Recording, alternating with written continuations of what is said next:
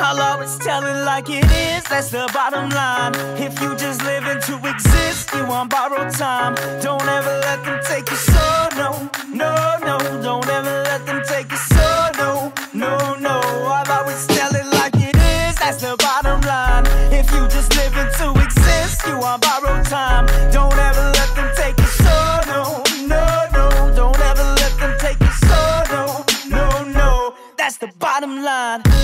the bottom line. Yeah, that's the bottom. Hey guys, Jim Wahlberg here, and we're back on the bottom line.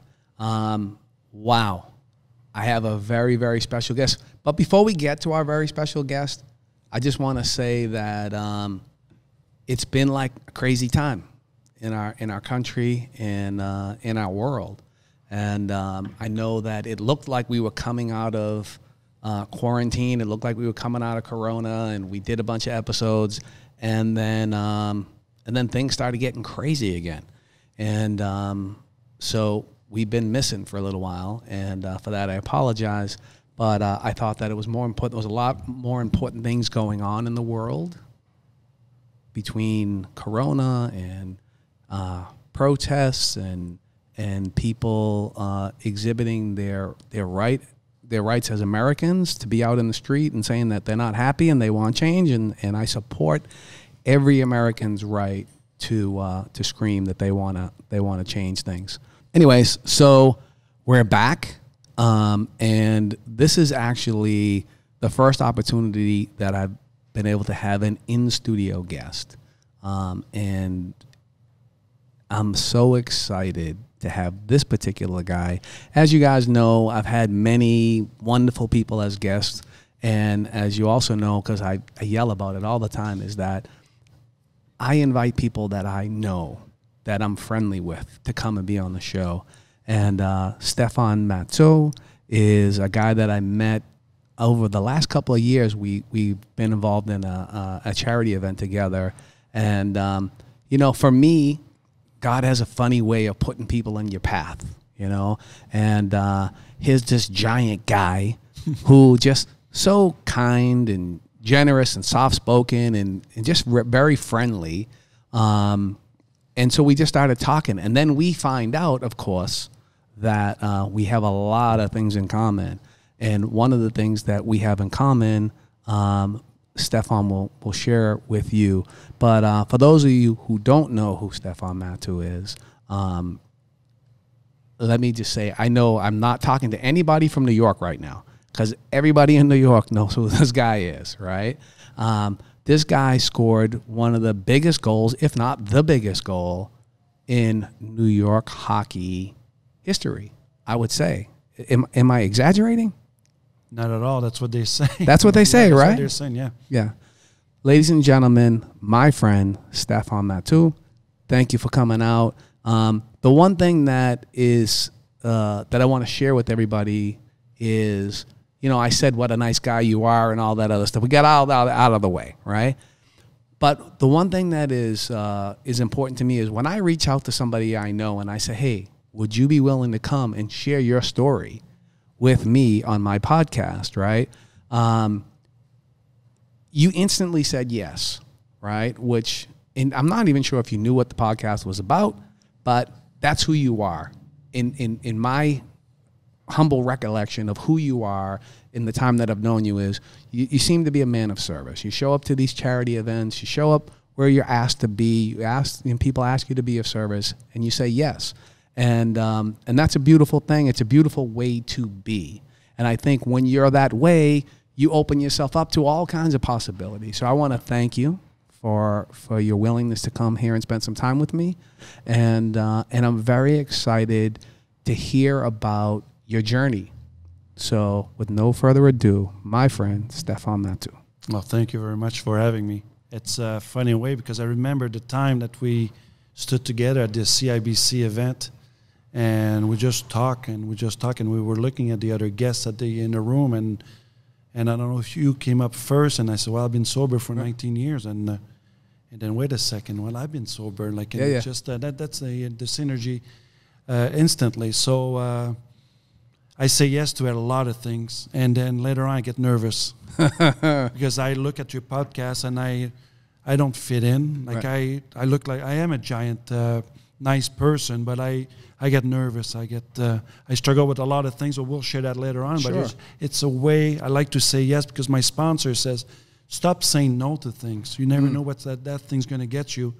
And when you asked me, it was instantly, I'm going to say yes. I'm going to try it. I'm going to do my best. That's all I can do today. And just, I'm going to do my best and tell my story. So thanks for, Beautiful. thanks for having me. Well, listen, that if you watch some of the other shows, we I spend a lot of time talking about the word yes. Yeah. Right? Just a little little word, right? See, if you leave it up to me, uh, when somebody asks me to do something, whatever it is, my first thought that comes to my mind is no, I don't want to do that. How do I get out of that, right? No matter what it is, not just driving somebody to the airport, right, which nobody should ever do, right? Yeah. But I I just try to say I live my life by the word yes, right?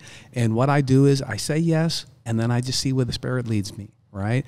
And um, I can also, you know, I can. I'm a grown up. I'm a big boy. If I get there and it's not the kind of uh, situation that I should be involved in, then I know how to get out of it. But um, man, that little word has been so good to me, right? Because it gets me out of my own way. Yeah. And my life is supposed to be a life of service, whether that's to people that are sick and suffering from addiction or substance abuse or substance use disorder or alcoholism or whatever people call it now. Um, but in all walks of life, at all times, right? I just try to say yes. I try to, because I feel like God has a plan for me, right? That's how I feel about my life. He has a plan for me, and I feel like He's constantly putting people in my journey and in my path that there's some reason, right? So when we had that talk at that event in New York, right? That's what I thought about when I left.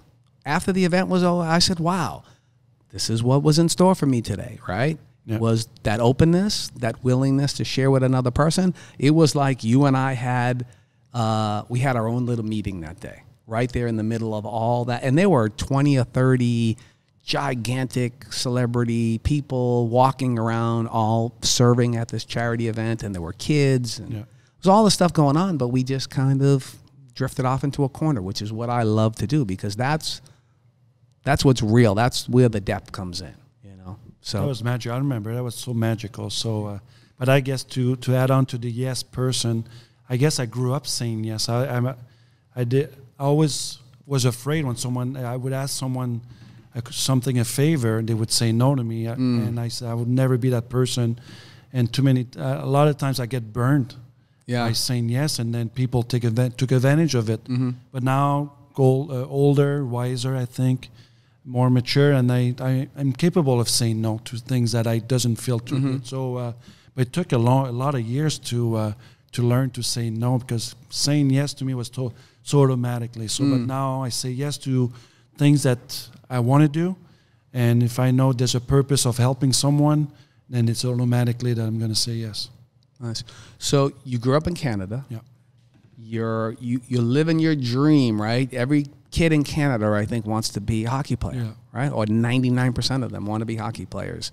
And so, tell us a little bit about your journey with the sport that you love, right? So, junior hockey, school, the whole thing. Or you, I assume you did it all. They um, here in Florida. I, I'm here with my f- best friend Pierre Turgeon, who my mom and uh, his mom met at the hospital. And Pierre was born August 28th. I'm, I was born September 2nd, and that's how they met. And I started to play hockey when I was five, just like any other kids in Montreal or outside of Montreal. Small minor town, about seven north, seven hours north of Montreal, and all we did is play hockey. Living room, minute, seven hours north of Montreal. Yeah. I didn't think there was anything north of It's, Montreal. bo- it's a borderline. Let's. I'm not kidding. It's the border of the uh, northern, and it's like the the natives and the Eskimos. ah, So it's a, mining towns, very cold. Uh, we have the best weather or the worst weather, and so uh, back then in the, in the 70s, we didn't have internet, we didn't have any any games, and our parents would kick our uh, kick the kids out of uh, to play outside. That's all we yeah. did. We play baseball in the summer and hockey in the, in the winter time. So uh, I grew up with players who made the National Hockey League later, later in life, and uh, that's how we push each other. But I play minor hockey, just a normal kid out there, and I play with Pierre Turgeon throughout my youth. And um, I had a chance to go to Montreal to play my midget AAA, and my parents could not could not afford it, so we stayed home, and I had a very good season. But a uh, still a shy person, shy pl- player, just a six foot four, 165 pounds, and uh, a lot of zits in my face, and Yeah. I was getting bullied. I I was getting bullied out there, but my talent on the ice helped me to make friends off the ice. So uh, at schools also. So it was I struggled throughout my journey, and I got drafted by the by the Hull Olympiques. Wayne Gretzky was our the owner. That's the first year that he bought the team. He was our owner. Luc Robitaille. I don't know if you had a chance to meet Luc in L.A. Uh, Luc was on the team. We had the best team in Canada. We we made it to the uh, Memorial Cup championship final. I didn't play much. I was the youngest guy, and I think Sure. in the Canadian Hockey League that year. I didn't play much, but I learned a lot. The youngest guy in the league. How old were you? I was uh, just 16, so yeah. 16. So now you're traveling around. You're you're basically 16 years old, but you're an adult, right? I'm an adult hanging with uh, 18, 19, and 20 year old who doesn't want to get any involvement with the young kid because I'm not old enough to be in the bars. Right. And so I always felt like I was pushed aside, but my talent, I had a very good talent. So, uh, 16 years old, I didn't play much. Pat Burns, who passed away, was our coach. Um, very tough, but very fair person. Really helped me out. And uh, as a 17 year old, that's my draft year. I had a very tough season at the beginning, and Pat Burns had a meeting one time. So, what's going on? I had no direction, nothing. I just went along with it because I'd never been pushed before like that. And uh, he scared me. He, he faked a, um, a, a fake trade. He said, We're, he asked me, he wanted me to come up to his office. Says, I have a plan. I'm going to play tough. I'm going to play the way that you want me to say. But I could not answer because I was always afraid to talk to a coach, a teacher, a police officer. I was always afraid to talk to them. And I was being the shy person that I was. And he faked a trade. I said, All right, get out of here. We traded you to another team. And and that was the worst thing that ever happened. And I I called his bluff, so I went back to his office. I said, I know you just bluffed me because the person you talked to was in the arena. And I said, I promise you from that day on, I'm going to do my best, but I'll play the way you want me to play because I know that's the way that I can I can become a professional. And my career just took off, and I became. A few months later, I got drafted uh, 25th overall by the Calgary Flames, and went on to play two more years in the junior league because back then we didn't have the college options. So, um, being a French Canadian, it's even harder to back then to go to a college uh, in the U.S. So I played two more years in juniors. Got drafted by the Cal- Calgary Flames. I went to Salt Lake City for my first professional year. I had a very good year. They never called me up once. So the the following year, when I made the jump, there was no space for me in the, in the uh, on the team. There was 23 men who has a one-way contract. So as a you look at this uh, the lineup, you know you're not going to make the team unless someone gets hurt. Right. A week before the season started, someone got hurt, and the door opened, and I played very good that week. Made the team, and I never looked back. So I played. Uh, I had a thir- 13 year 13 year career, and I. Uh, So you got a one week contract.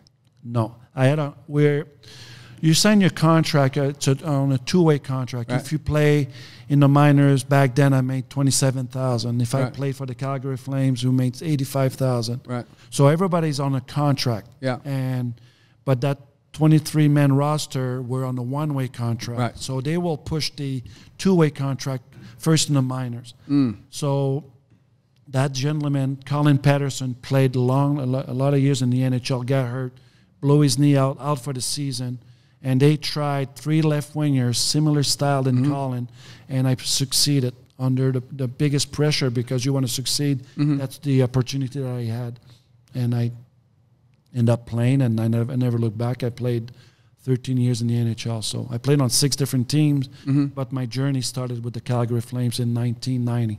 And you never got to play for the best team ever, which was the Boston Bruins. You never got to play for us. I hated to play against. I, it was fun. That's uh, my my cousin. That's their favorite team. So, uh, but to play at the old Boston Garden Uh. against Cam Neely, oh yeah, a friend the- of mine. I know Cam and well. the Yeah. Sweeneys and Yep. uh, uh, Ray Bourque, my one of my idol growing up, and uh, no, I never had the chance, and I I played against him many many games. So There's a picture of Ray Bourque right right on that wall right there. You see that post that poster up there with my picture on it? Yeah.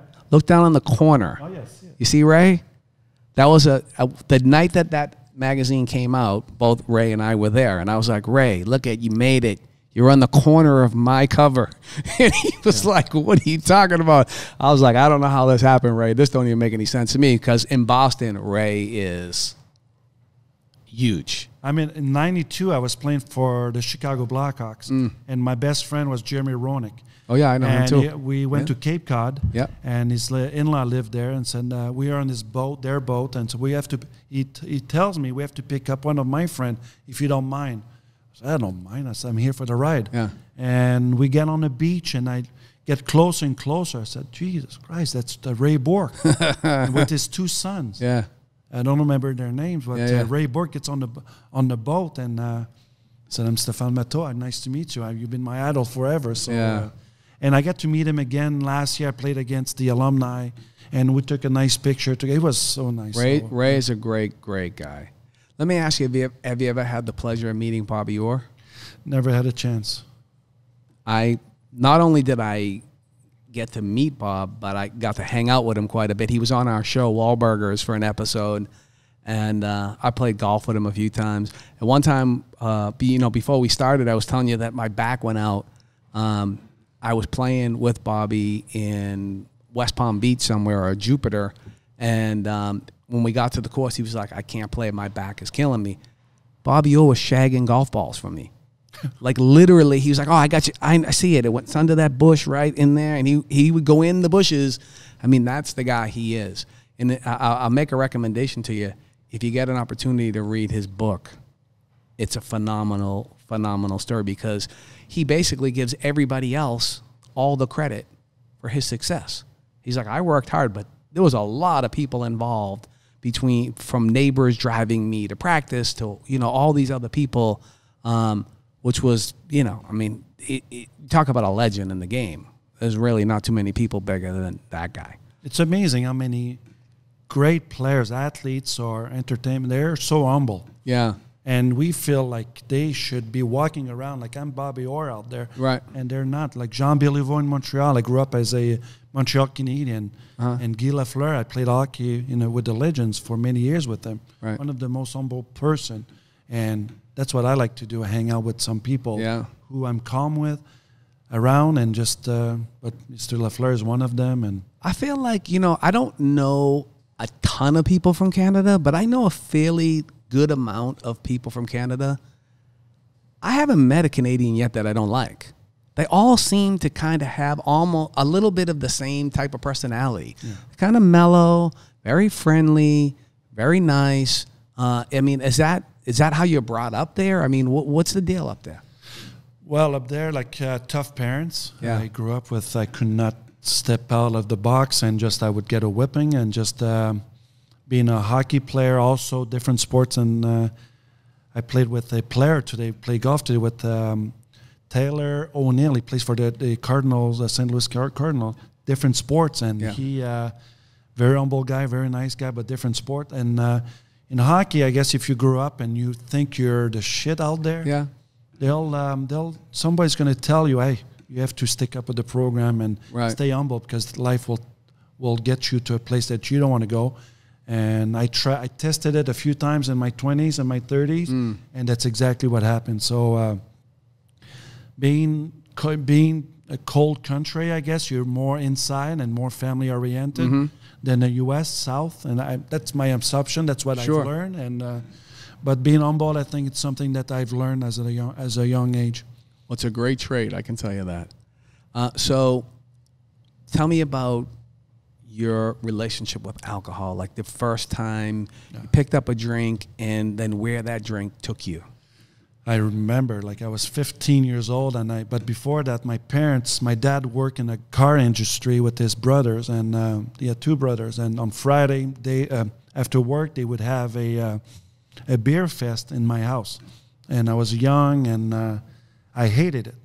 And I swear to God, I would never do what my parents, my dad did, or his, or his uncle uncles. And on Saturday morning, I would see my dad throw up at the, uh, the toilet every Saturday morning Oh, and every Sunday morning. And he always had the excuse as a young person, goes, I don't know what. I said, what happened that? I said, well, I must have swallowed a hair. and for about five or six years until I realized, well, he was drunk. So Yeah. uh, I think he, I don't want to put that under prayer, under the bus, but he had a drinking problem. My uncle died just like Nicolas Cage in that movie Leaving Las Vegas.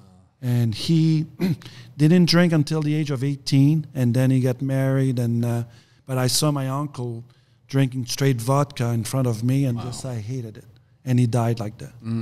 And I swear to God, I was never gonna drink. And then I, when I played as a 15 year old, I played in a league when there were 17 and 18 year, 18 year old. I, I, I tried. I woke up and um, in front of my friend's house, and pouring rains passed out on the lawn, and at 6 a.m. So that was the first time I ever drank, and I uh, I don't remember a thing. My jacket, my my my pants were covered in mud. I I fell in a river somewhere in the mud at first. I, I think I had a glass uh, mud in my glasses. So that's the first time I ever tried, and and went on. And just uh, my feeling like just before that, a few hours before that, I was more courageous. Alcohol gave me more power, more uh, courage to talk to someone, talk to a girls, and just all that. So it's a lot of us go through the same thing, and I uh, I hated it. I swear to God, I was never going to drink again. And three weeks later, just went on and. Once in a while, I was I would drink, and I the pattern as a young age, and also in my twenties and my thirties, I would get drunk, and not every single time because I don't think all of us can Sure. are drunk every single time. But I made some huge mistakes. I could have killed myself a few times, and I could have killed somebody else. So. Uh, in my 20s, around 25, 26 years old, and flight attendants, we, we charter our flight, and they said, I think you should slow down. I think you're going to get drunk. And I blushed. That's when I realized that I, after winning the Stanley Cup, things, life was going great. And I, first time someone told me, maybe I have a problem. And um, then I went on a few more years, and I realized that I have a problem, but I can't stop. I would stop two months, three months, and nothing would happen. Then I would drink again, and then I would be one instant. Uh, I would one time I drove with my two best friends on, on the roof of my pickup on my uh, Tao truck and going 90 miles an hour on the highway. My third friend next to me uh, kind Wow. of tell me, told me, I said, I think you should should slow down. But I blame my friends because they're the one who wanted to be on top. So that was a huge party. And then the next day, I swear to God, again, that's when I, I was praying a lot when I was myself, when I put myself in those situations. I swear to God, um, uh, help me go through those days. And I swear to God, I'll, I'll, I'll handle it better next time. Right. It was a, a um, in the kind of an experience. So when I realized that I had a drinking problem, when I gathered all those little film together, well, I maybe I go over the over the top too many times, but I could go through. I didn't know I didn't know about uh, AAs or all those meetings that we can go to, and uh, and I thought I could help myself. I could get away with it. As in, and I was totally wrong on that on that part for sure. And so you finished out your career. You drank through your career. last two years I was sober. I hit rock bottom in 2001. I don't want to go through details, but Right. with my wife, we had an incident that night, Uh-huh. and I should have gone to jail. And I wanted to kill myself that night. And I quit hockey, and my life was destroyed. I destroyed my family, and um, something had to change at that time. And she Mm-hmm. gave me a four or five days later. I went. A friend of mine from San Jose uh, took me to a meeting in San Jose. I'd never been to a meeting in my life. Right. And um, the lady was speaking that night. Uh, Rick, um, I don't know why she did that, but she felt, she sensed that I was in trouble. I was crying the whole meeting, and she wanted me to get up and uh, share my story. I wasn't ready. Yeah, I was sure. like, I stood, I stood up, and I, that was my first meeting. He goes, I'm having a very tough time. I really appreciate all of you, but I'd rather sit down. And she, re- she said, No problem. I sat down. But what I realized when I stood up, somebody recognized me. And the guy was very nice. He came up to me, goes, I, ju- I just realized who you are. And if you need help, there's some a lot of sponsors. And I turned me off. And I didn't go to another meeting for the next seven, eight years. Wow. But I stopped drinking.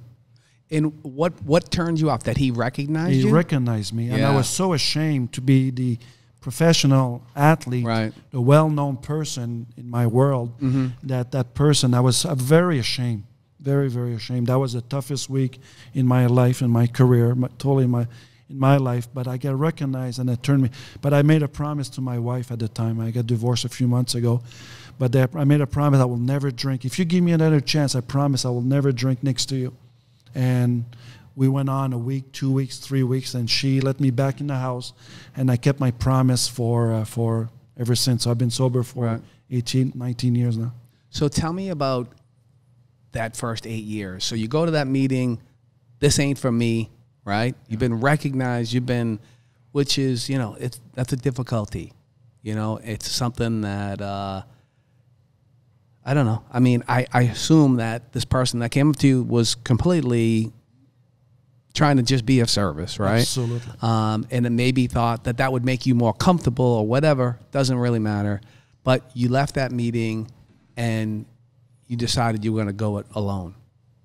Tell me about that that time that that just doing it on your own kind of a thing. Um, with no real, there's no. You certainly didn't have a program of recovery, right? You were abstinent.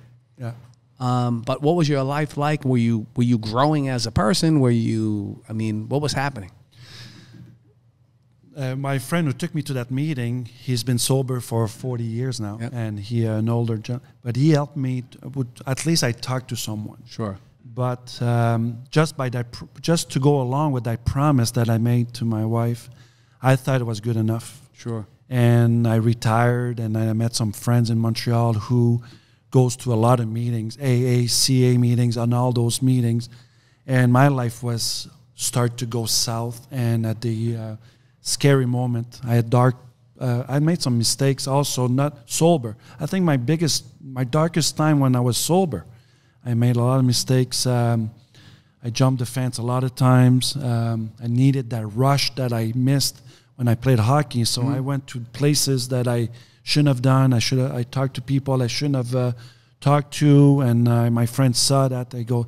He actually sent me said, "Well, before," because I thought about uh, ending my life at that time, and um, go- Without without a drink. without a drink. Yeah. And my life was going south sober. And he saw that. He goes, Well, he manipulated the system, the, the, the, the process. He, he goes, I need a friend to take me to a meeting, and I would really want you to come with me. So it was a CA meeting. i never been to a. Right. Uh, I went to a one AA meeting, but never been to a CA meeting, and never tried it before. Yeah. I have a lot of friends who tried it. Yeah. So I put my hoodie on, my baseball cap on, my sunglasses on, and everything was dark. And I, I ran, I went around the, the walls, and I went to sit in the back. And please, nobody, please, Yeah, yeah. don't recognize me. And the, the next day, yeah, he needed some help. That's what he said. Yeah. But uh, re- later on, that he used that system f- for me to get in there. So I went to maybe two or three weeks. I don't, I didn't miss a day of a meeting with him. I fell in love with the meetings. And I went to uh, maybe 15 meetings a week. I went in because I didn't work, I was retired. So I went to a um, noon meeting and one at night at 7, 8 o'clock in Montreal. And I fell in love because I felt like I, all those people, I thought they were um, not the same style of people that a person that I was. I realized they were, they had a lot of things in common and I saw police officers, I saw judges, I saw, I realized, well, they were not just uh, people you, I thought they were drinking with a brown bag outside and who lost everything. A lot of people uh, that I listened to had still have two or three cars in their driveway, nice houses, Sure. and their sim- they had their their story was very similar to mine, and I fell in love with the meeting. So I went on and went on, I for about five or six years, and I've been sober for 19 years. So I start to um, I found a sponsor, an older man, Gaston, who uh, is about 80 years old today. I flew to Florida in my doctor's time before that, when I started doing all those meetings, and I, just before I wanted to end in my life, I, I think my last chance was to meet him, my friend Lewis, who took me to that meeting. Uh, goes, I think it's out of my control now. You should go see that uh, that guru or that person. yeah. And uh, I thought he was going to judge me, not at all. And goes, I want you to do anything, everything you want to do in life. Try it, but at least talk to me, and then we'll talk about it. Mm-hmm. So my life just kind of changed quite slowly, but I had someone I could trust, and he never told a soul that what I was telling him while I was going through my tough Sure. time. And I, uh, then he, here here in Florida, here in uh, Fort Lauderdale, he goes, uh, "Why don't you go tell your story?" I'm not ready. He goes, "You go tell your story, whether it's two minutes or five minutes or 15 minutes." I remember I was shaking, and I uh, felt pretty good afterward because I did my best and I um, I didn't go on in front to uh, to tell my story a lot the last uh, years, but I help a lot of kids who I was not afraid to say, well, I'm Stephan and Matteau and Sure. and I'm an ex uh, hockey player that in Canada works, and you are the hockey players who come to the meetings, Yeah. and then say let's go for a coffee after the meetings, the after meetings, and uh, after our meeting, and I help a lot of kids. I didn't know that, but I by helping them, that really helped me out, and uh, so I went to uh, well, I went to a lot of meetings, and that really helped me. Nice. And so you're you said 19 years clean. I'm 19 years, uh, December 1st coming up. Yeah, Beautiful. And so uh, you're here in Florida. You're on vacation, yep. and uh, and you, you're leaving too quickly for me to take you to my meeting, which I would love to do. Um, but tell me about your life today. Like, how, what does your life consist of today? I see. I can tell you one thing. The happiness, I can see it. I don't know about anybody else, but I, I can see it. I, I see you, you. You have joy, which is so critical. I think. What what what is the sense of of doing all these things to change your life if you're not going to enjoy it? So tell me what your life is like now. It's a good point. Um, I feel that I, pres I present myself as an happy person, but I still struggles because I went, I'm just going through a divorce. Right. But the last five or six years was really, uh, I, had, I had one foot in, one foot out, and to to move out of the house, it's the hardest thing that ever happened. But not, not once I wanted to go drink. That's the thing that I'm proud of. Um, finally, things exploded, got divorced, and it's not because I didn't love my, my ex-wife. It's just that I couldn't. I lived a lie for all those years, and I covered up because that's the thing that I. I was a I was a professional liar for all those years, and what's changed the last few few months and few years is just that uh, I kind of let go everything.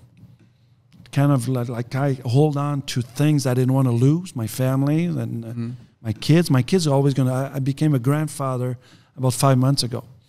I only saw him once because of the uh, COVID, and my son is in Montreal now. Um, I see him on FaceTime all the time now. The uh, the technology uh, is pretty good that way, and uh, Sure. I kind of let things go. I mean, I still things that I. It's hard for me to go through, but I by talking to friends, talking to uh, uh, my best friend here, Pierre, who's been doing a lot of Al-Anons over the years, uh, really helped me out. And uh, but I still like I, I've, I like to present myself as a uh, outgoing person, which I am. But a lot of suffering is behind me, and I um, I think I'm going. I'm, I'm in the right path but I still think that I can be better. A lack of meetings the last year because I went through my divorce, but that's not an excuse. But I um, I want to share that with I shared that with you before we started. I want to go back. There's not an excuse because of the COVID. We can do it online and stuff. So I, I'm going to do it because I want to do it. Right. But the happiness is um, life is pretty good. I still have my two kids, my grandkids. Uh, I have a girlfriend now who respect me the way that I uh, two persons should be uh, respect each other, and Mm-hmm. and life is pretty good. So. Two kids. Tell me about your kids. Steph Jr. is 26 years old. Uh, he's a professional athlete. He got drafted by the um, New Jersey Devils in 2012. Being the son of a uh, famous hockey players in the New York uh, area, and that uh, was not the easiest things. But he found his niche, and he works his butt off in the minors. And just before the COVID, the virus came out, he was with the Columbus Blue Jackets, and um, he could have quit three years ago, and he never stopped. And I'm very proud of him. He be, he's uh, he's gonna, he was supposed to be married uh, in two weeks, and they have to cancel everything. But his life is doing. He's doing very. I'm so proud of him. My daughter's 22 years old. Uh, she just played four years for Maine University. Uh, was a team cap- captain there for two or three years, and uh, uh, Allison, her name, and she struggled with. Um, uh, she announced to us uh, years ago she was gay, and when she was 13 years old, and she went through some phases in her life. But uh, now the divorce, uh, she took it really hard. But I feel there's a connection coming back. But my friend Pierre said, "Take, just give her space, her time, and time will take care of everything." But I still text her every single night, and I love you, and just. Uh, so now she's working in Montreal, and uh, she seems very happy. So. Uh, and that's the uh, two kids. I'm very proud of them. Divorce is tough, and, and it don't matter. I think you know uh, my parents were divorced. My dad was an alcoholic, and, and I come from a gigantic family and nine kids. And um, my parents, when my parents got divorced, finally, I was in prison when I got the word, and it still, I somehow, I felt like, you know, this was my fault. And I think all kids kind of they carry their own baggage, right? Um, and I've I've done a little bit of research in that particular area, and it, it's tough, and people have to find their way, you know. And they, I think, as long as people are healthy and they take care of themselves, and they, you know, we all are sort of have to be responsible to look inside, Yeah. you know. And I think if we can do that, and I think you're a great example of that now, right? You maybe weren't always the best example of that for for your family, right? Yeah. But they see you now. They see you over the last 19 years. They see you being able to walk away from this thing that was destroying your family. Um, and I think that's a great example. I never had that opportunity with my dad. My dad ended up having a stroke, and he literally forgot that he drank and that he smoked cigarettes. He literally completely forgot. It was the greatest thing ever. Um, but we did. We we we we healed together a lot. And when I tell you, I got I had no relationship with my dad. Um, and then I got sober, and he started. He got sick, and he ended up coming to live with me. And it was the greatest thing that we were able to. We we were able to heal. I was able to hear things from my dad that I longed to hear all my life that I never heard. Right? I love you. I'm proud of you. All those things I never heard them. Yeah. And you know, it's funny. Um, my uncle, who is 94 now, and he's he's a great guy with a lot of wisdom. But I had lunch with him about two years ago, and he said to me, "I want to know about my brother as a dad, right? Because my dad, my dad's been passed for, for a number of years now, and uh, he said I knew him as a brother, but I never, I don't know what kind of a dad he was. I know you guys struggled. I know you didn't get along, and and uh, and I told him, I said, you know, I don't think I ever heard the words "I love you" unless I smelled alcohol. And he pondered that for a minute, and then he said, "Wow." He said, "You're lucky you heard it at all, because we never heard it." right? And it was the first time that I was able to look at my dad and try to understand where he came from, right? But it came, and the healing came, and um, so I'm not sure where I'm going with that, except to say that as we're both parents, I have three children as well, and they're and they're adults. Um, the best thing we can do is be is be that example, right? By staying healthy, by growing as a man, by doing all that we can to be the best man that we can be. Because I think we both realize that you can take, you can remove alcohol from the equation. You can remove drugs from the equation. You can remove all that from the equation, and I can still be not well. I can still be sick. I can still, I can suffer from alcoholism without picking up a drink, and um, so it's a constant, it's a constant thing. And I'm, I'm encouraged by your words of saying, I want to get back, and I want to do more, and I want to, because I know that's where the healthiness comes from, mm-hmm. right? I think sometimes I've had times in my journey, I've been blessed to be clean and sober for 32 years. And there have been times where I did the work to get to what I thought was the desired shore of faith, like, and I was happy and everything was great. And this thing that we have is so funny because it makes us forget all the work we just did and all the suffering that we went through. And then I get to that place where I think, oh, I'm okay now. And I don't go pick up a drink, but I just start to think, I'm a great guy. I'm just going to do my thing. And I forget about being of service. I forget about keeping my hand out. I, I forget about taking care of myself. I forget about my spiritual condition. Because for me today, with 32 years, what I realize is it's all about today. What am I doing today to be of service to others? What am I doing today to what how how am I improving my spiritual condition today? Not yesterday. I don't get to coast. I, I, I don't. Um, so I'm excited that you clearly, um, you know, even before we put the cameras on and before we turned the mics on, we started to talk and we talk about what's important, Yeah. this recovery thing that we have. And um, I'm excited that you were talking about maybe, you know, moving down here. So that's an opportunity for me to be of service. We can go hang out, we get to some meetings, do the thing, and and be and be the men that we're supposed to be, right? Because I can be the guy I used to be. It's not even that hard, right? I want to be the best husband I can be. I want to be the best father I can be. I want to be the best friend I can be.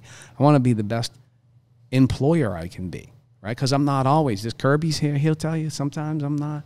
I'm not that great, but I think for the most part I do all right. But you know, there's and I want to take opportunities. And you said it earlier about sort of mentoring younger younger people, right? Um, there was a time that I had nothing to offer anybody, right? And now I have a little something to offer people in the way of wisdom that I've developed over these years of introspection, looking inside. Because what I think you get to a certain point in life when you realize it's not an outside job, it's an inside job. Like I can get all the fancy stuff, but if I'm not happy, I mean, you were without a drink for many years and thinking about ending your life. Yeah. You know? I wanted to help. I wanted to save the planet, but the last person I wanted to help it was myself. I was the mm. last person. I very generous person. I took care of everyone, and I was worrying. But I, my daughter wrote me a letter. Said, "Dad, I want you to be happy. Like yo, I'm always going to be your little girl, and uh, but first of all, take care of yourself because it's we see that you're suffering, but you are still out there in New York and greeting the uh, the New York fans and stuff. So, but I, but that thing's change is changing slowly. It's a process, and it's. Uh, I know I'm a great guy. I know I'm a great friend, and so, but I have to take care of myself first before I take care of somebody else. And I, I that the journey's doing. I'm doing pretty good, but there's always room for improvement. And that's what I. I don't beat myself up for things I didn't do last week or two months ago, three months ago. That's a thing's changed. That that's changing for me, and uh, I'm leaving today. Today I had a great day. Yesterday I had a wonderful day. We went bowling, went on the ocean, and I went uh, fishing with my buddy. And but today we went golfing, and uh, I'm here to hear. I'm here uh, with you guys tonight, and so tomorrow just uh, hope. I'm not hoping. I know it's going to be a good day, but tonight I'm very grateful to be here. To be honest. Well, we're grateful to have you, and um, and I look forward to what God has in store for us, Yeah. right? Because um, you said some very important things about giving, giving, giving, giving, giving. My wife still says that to me now. We've been together. My my wife and I are celebrating 25 years this year, Congrats. and and we're celebrating that fact, you know, which is a blessing. I can't even believe it because, you know, there were years that we we wanted to kill each other, right?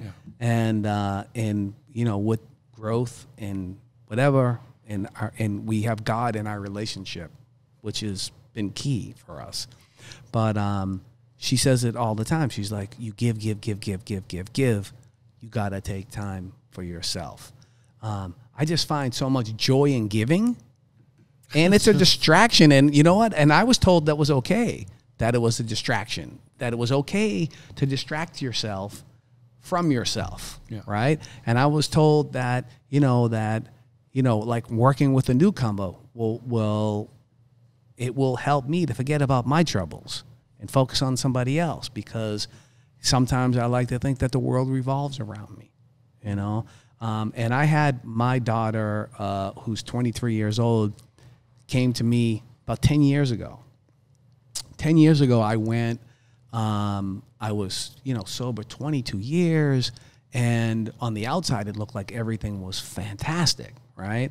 I had a beautiful home, a beautiful family, you know, I had stuff, but I wasn't happy, right? And I was hearing from people in the meetings about this having a relationship with God and having the spiritual aspect of the program was critical and all this stuff. And I was like, I always thought they were lying to me right? I was like, I, I don't believe you, right? And my, I got invited to a retreat, a men's retreat, and um, and I didn't want to go. And my daughter came to me and she said, "Daddy, I want you to go. I want you to be happy." And I was like, she was 12 years old, and my 12 year old daughter knew I wasn't happy, right? when I felt- she spent, felt it, yeah, right? I spent all my time trying to convince everybody that I was happy, right? Uh, but I wasn't. I was an unhappy person. I had no joy in my life, and uh, it's a process, right? Because I don't wear my I don't wear my joy on my face. I grew up hard. I grew up hard, man, and so I sometimes. Um, the way I feel, the happiness I feel inside doesn't always translate and get here. And that's a problem because then I'm not welcoming to others, right? And if I'm not welcoming to others, then how am I going to be of maximum service to them? How am I going to be of, uh, how, how can I help them if my face says, stay away from me, right? And it, it's, that's what 32 years. I mean, so it's a process and we keep chipping away and chipping away. Um, but I can tell you this, that the last 10 years have been the happiest years out of the entire journey. The last 10 years have you. been fantastic, but I know that um, that I can't rest on that. That I can't say, "Oh, this, this is great." I'm, you know, I got it now. Yeah. Right? It's like golf, right? Gosh. You get out there on the golf course, you play a nice round, and you think, "Oh, I finally got this game figured out." Now I got my driver working, my three woods working, my irons working, I'm putting. I, figure it Yeah, out. I got it now. And then the next day you go shoot 120, right? That's life is life is like golf, man. It's not easy, and um, and I need to. I need to try to. I need to try to. I find joy in giving. I find joy in being of service. I find joy in trying to get out of my own way, right? And I try to squeeze as much as I can into a day because who knows, man? Especially with all that's going on in the world now, could be the last one. You never know. Uh, Stephan, I wanna I wanna thank you for being here. I wanna thank you for your openness, your honesty, your willingness to share your story with us. Um, I, like I said before, I look forward to what God has in store for us uh, as friends. Uh, I'm excited by the prospect that you might be spending some more time down here. And uh, yeah, man, thank you so much. Thanks for having me. That was great, and uh, thank you. All That's- right, brother. Thank, you. you. All right. And now, an announcement for the recovery community. Hey guys, Jim Wahlberg here. Please listen, this is important. Anyone can be affected by the prescription opioid crisis.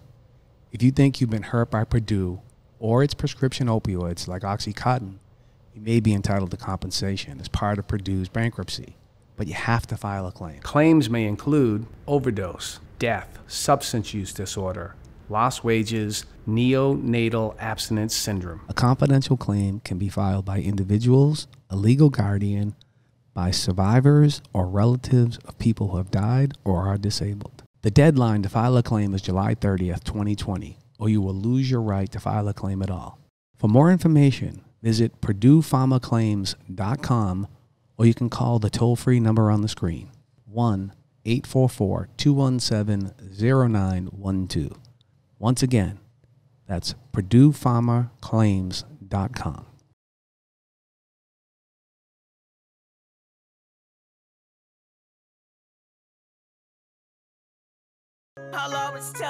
Hey guys, Jim Wahlberg here from the bottom line. Listen, I just want to remind you, please make sure you subscribe to our YouTube page at Wahl Street Productions. And I also want to remind you, push that little bell. Just push it, man. It takes one second. Then that will notify you when anything's going on with the bottom line. Thanks.